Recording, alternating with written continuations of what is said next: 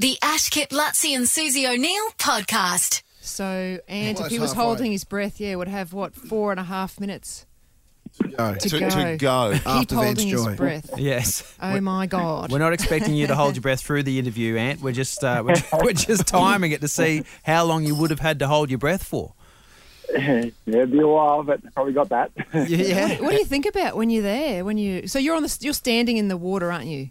With the yeah, we do um, the static breath hold, basically just um, floating, laying down in the water. Um, we have a safety diver standing right next to us and giving us our cues and making sure we're all good. Um, but um, what goes through your head is a real is a is a real good one. Good question. Like when you first start, it's Not it's oxygen. About, well, it's about being economic. We're, we're still quite saturated with oxygen. It's just really the whole exercise is trying to be as economic as possible with what oxygen you do have. So yeah, that's But- that's basically what we're doing. But, but I, I think that like when it comes to not breathing, uh, like it's an instinct. It, it just happens to us naturally, and as soon as that ability is taken away from me, my instinct is to panic. Whether I'm in the surf or, or whatever, I have very little control over that. It seems, but with you, I would imagine that most of the struggle is up in your head because you have to stay calm. Do you? Like, and how how do you do that? How do you how do you stop that desire for to breathe? Um, yeah, good good question again. It's um, look, we it's about staying calm. So I mean, everyone goes through that um, exact same instinct you're talking about. When, especially if you're forced to do breath hold, like being held down the surf is a tough one because you're not choosing when to come up. Uh, when when we're training, like it's a tough one because we can choose to come up, but if you do, you, you're going to come up short every time. If I listen to what was going on in my head every time, I'll, I'd, I wouldn't be very good at the sport. But then, how do you distance yourself from what's going on in your head? How do you do that? Um, with time, time and just training and exposure therapy to the drills, and just slowly, slowly walking yourself in a little bit further, a little bit further. Like I, I absolutely love being in the water. I love surfing. I love freediving and just being in the water. So for me, a lot of this process is about how to extend my time where I'm just, you know, out, out one, just totally enjoying myself in the water. So that's sort of how I got into this. And once I set down that path, all of a sudden I just noticed that um, it was getting longer and longer, and I was having more and more fun. And um, and all of a sudden I hit an Australian record, and um, yeah, still still got the buzz and want more. So That's um six minutes now, so Oh, you've wow. still got two minutes to go holding you holding your breath. That's amazing.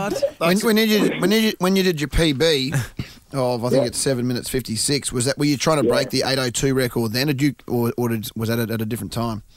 yeah, I just did, I did that in training. So I was I was definitely training for that record. Um, and all, uh, at the time, the Australian record was only seven thirty. So I was in training. I was well above the Australian record, but um, you know, as, as sports go, it, moves and just keeps moving and keeps evolving. And all of a sudden, someone was at eight, and now I'm had to lift my game again. And that's sort of where I'm at at the moment. I'm training with an awesome crew up here. We're all pushing pushing pretty hard, and like well, I'm at the pool right now. I'm sitting poolside, just wrapped in a towel. And, And who's, who's this Um, mad but- Frenchman?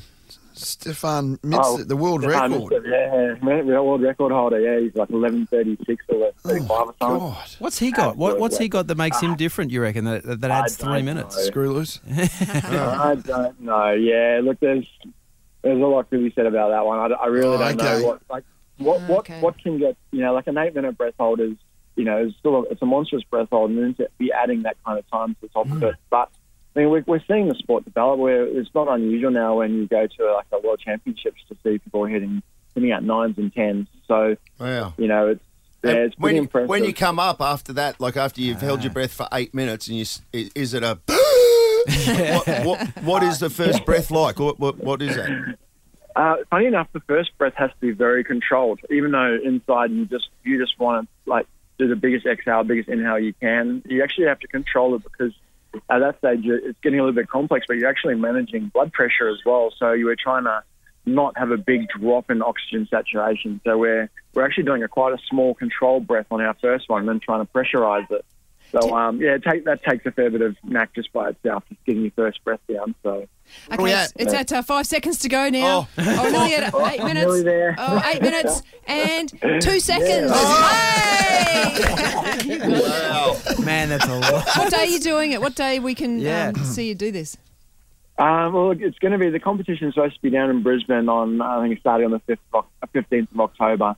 Um, so I'm I'm planning on having like having a backup one as well. Like at the at the moment I'm training really well. I'm up in the sevens already, so I'm feeling quite comfortable. But I know the next little push through that seven to eight, and I've been there before. It's it's a very it's a long process. So um, uh, you know, at the same time, I know the vet comp. There's going to be a lot of pressure on me to go turn up for a national competition and try to rip that out. So I'm also trying to organise another competition in Cairns, especially in my own local pool with my, you know, surrounded my by my crew would be awesome to do it. So um, if I don't get it in October, I'm pretty sure I'll have another shot at it in December. So Well, we can't wait I'll to see. let it. you guys know. Yes, I'll yes, definitely- let us know, mate. yeah, good. On your We'll Ant. come- you we'll- guys will know. We'll, we'll come down. We'll come down. Yeah, we'll broadcast absolutely. from there one morning. Oh, even more pressure. That's exactly what I need.